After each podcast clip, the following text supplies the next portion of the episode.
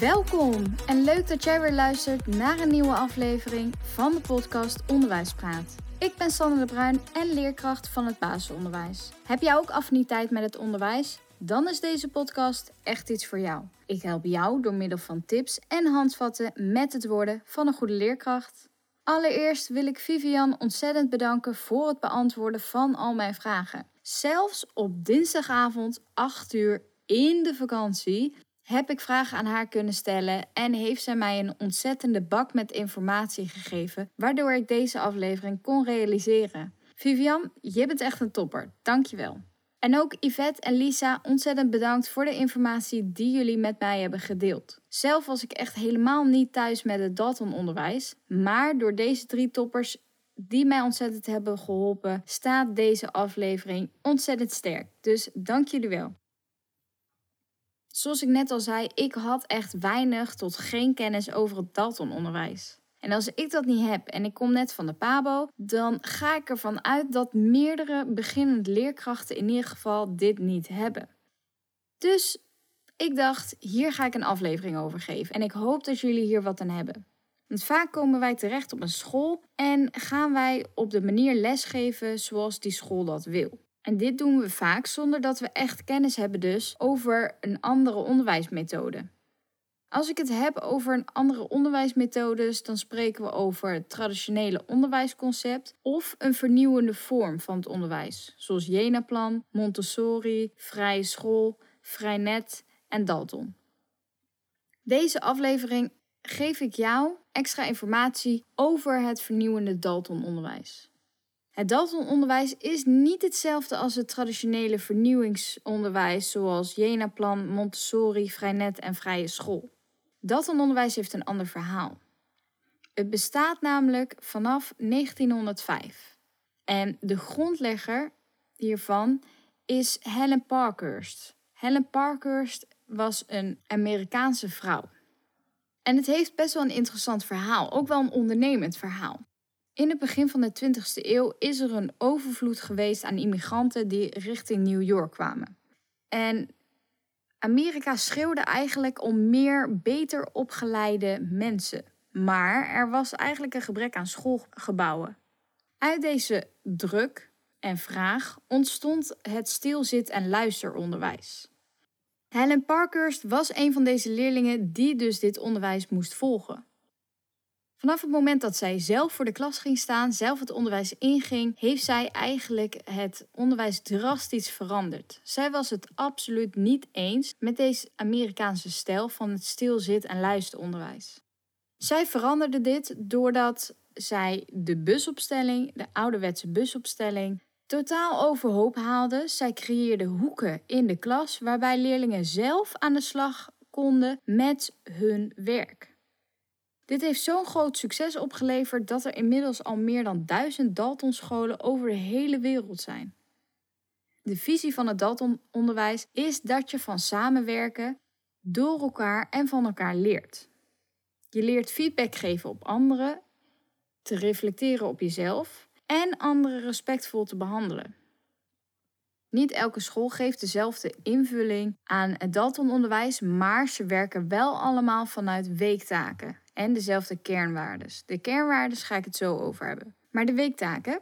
Leerlingen krijgen weektaken, waarbij ze ook dag- en weekdoelstellingen hebben. Leerlingen plannen zelf hun week in. De leerkracht is hierin de begeleider. En wanneer een leerling nou heel erg goed is in een vak, kan de leerling ervoor kiezen dat de leerling weinig ondersteuning krijgt in dit vak en wel extra uitdaging. Voor andere vakken kan de leerling dan weer kiezen voor meer tijd en ondersteuning. Er zijn in het Dalton-onderwijs ook regelmatig projecten die er met de klas worden gedaan. Op deze manier werkt het Dalton-onderwijs ontzettend veel aan de 21ste eeuwse vaardigheden. Ze werken namelijk aan de skills plannen, zelfstandig werken, nadenken over hun eigen leerproces, samenwerken met anderen, eigen initiatief nemen en, zoals ik al zei, het projectmatig werken.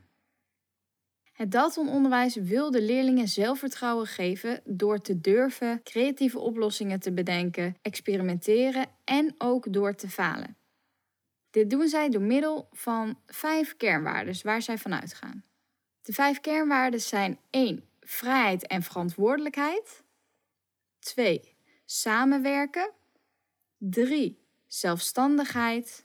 4. Effectiviteit. En 5. Reflectie. Ik noem ze even kort op wat deze kernwaarden nou inhouden. De eerste kernwaarde was vrijheid en verantwoordelijkheid.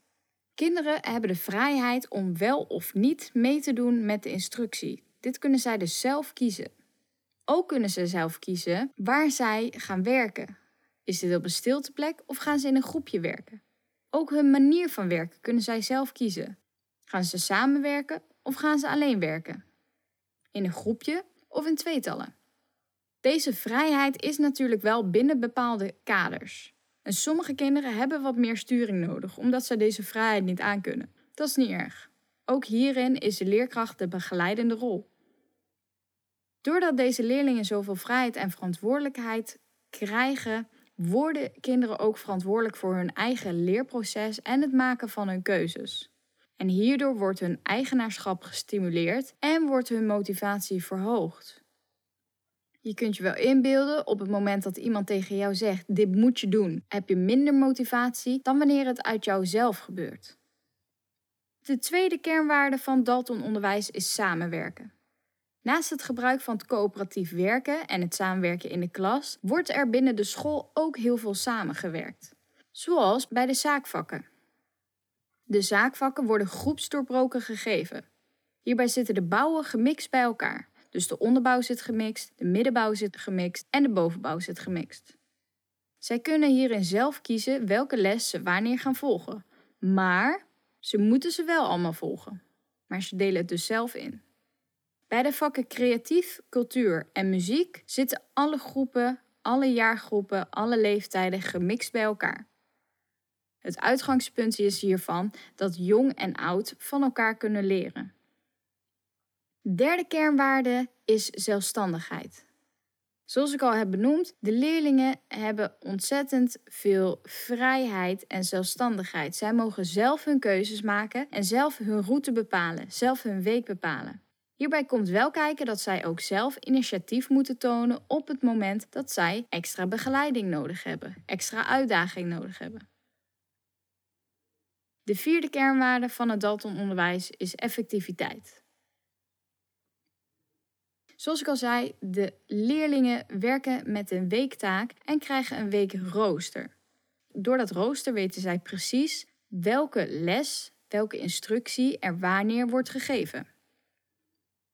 Bij hun weektaak staat ook welke instructies voor hun verplicht zijn, dus welke ze moeten volgen, en welke niet. Ook staat erop wanneer er tijd is voor hun eigen werktijd. Op deze manier plannen de leerlingen in het begin van de week hun eigen werk in de week in. Op deze manier leren zij plannen en het overzicht zien. Dit is een goede voorbereiding voor het voortgezet onderwijs, waarop ze dit helemaal zelf moeten doen. De vijfde kernwaarde van Dalton onderwijs is reflectie. Reflectie is een ontzettend belangrijk onderdeel voor het vergroten van de verantwoordelijkheid en de eigenaarschap van de leerlingen. Er wordt dus ook dagelijks gereflecteerd en dit is zichtbaar tussen de leerlingen, de leerkrachten en leerlingen en de leerkrachten zelf. Door reflectie kunnen leerlingen en leerkrachten de groei bijhouden en kunnen zij ook op tijd inspringen wanneer dit nodig is. En kunnen zij ook op tijd uitdaging bieden wanneer dit nodig is. Door reflectie leren zij zichzelf en hun manier van leren en werken kennen. Ik noem de vijf kernwaarden nog even één keer op. De eerste was vrijheid en verantwoordelijkheid. De tweede is samenwerken. De derde zelfstandigheid. De vierde is effectiviteit. En de vijfde is reflectie. Nou heb ik nog een vraag gekregen van Eva. Eva, dankjewel voor je vraag. Haar vraag was: wanneer check je nou of dat kinderen nu echt de stof beheersen? Nou kwam dit antwoord van Vivian. Zij gebruikt namelijk de methode eigenlijk als bron voor de doelen. De doelen worden dus wel aangehouden, maar ze laten verder de methode los. Regelmatig wordt er getoetst en getest middels onder andere methodetoetsen of Kahoot, en hierin wordt dan gekeken hoe ver de leerlingen zijn en hoe goed zij de stof beheersen. Op basis hiervan wordt bepaald of dat ze aanwezig moeten zijn bij de instructie. Dus het wordt regelmatig getoetst en getest en op basis hiervan worden ze ingedeeld. Tot slot heb ik nog gevraagd naar voordelen en nadelen van het Dalton-onderwijs. Ik heb hiervan er twee uitgepikt. Een voordeel is dat de kinderen een grote mate van eigenaarschap ontwikkelen.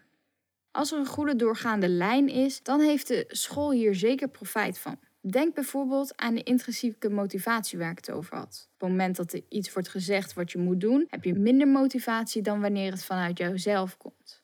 Je ziet dan ook dat de leerlingen het echt doen voor zichzelf en zichzelf willen verbeteren. Een nadeel van het Dalton-onderwijs is dat niet alle kinderen kunnen omgaan met de vrijheid die ze krijgen. Zij hebben meer baat bij het inkaderen van hun keuzes. Hierbij kun je dus afvragen: past het Dalton-onderwijs bij elke leerling? Of zal het maar bij een bepaalde soort groep leerlingen passen? Ik ga hier geen antwoord op geven, want ik weet het antwoord niet. Is wel een leuk om over na te denken.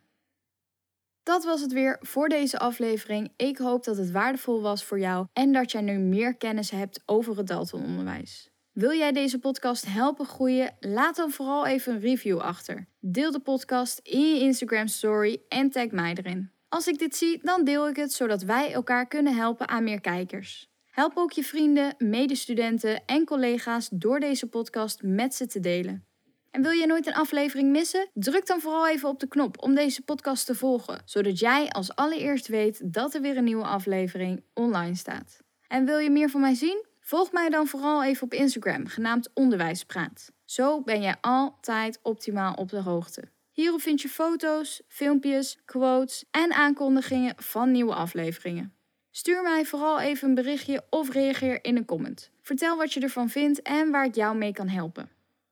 Bedankt voor het luisteren naar deze aflevering. Ik zie jou volgende week bij de volgende. Doei doei!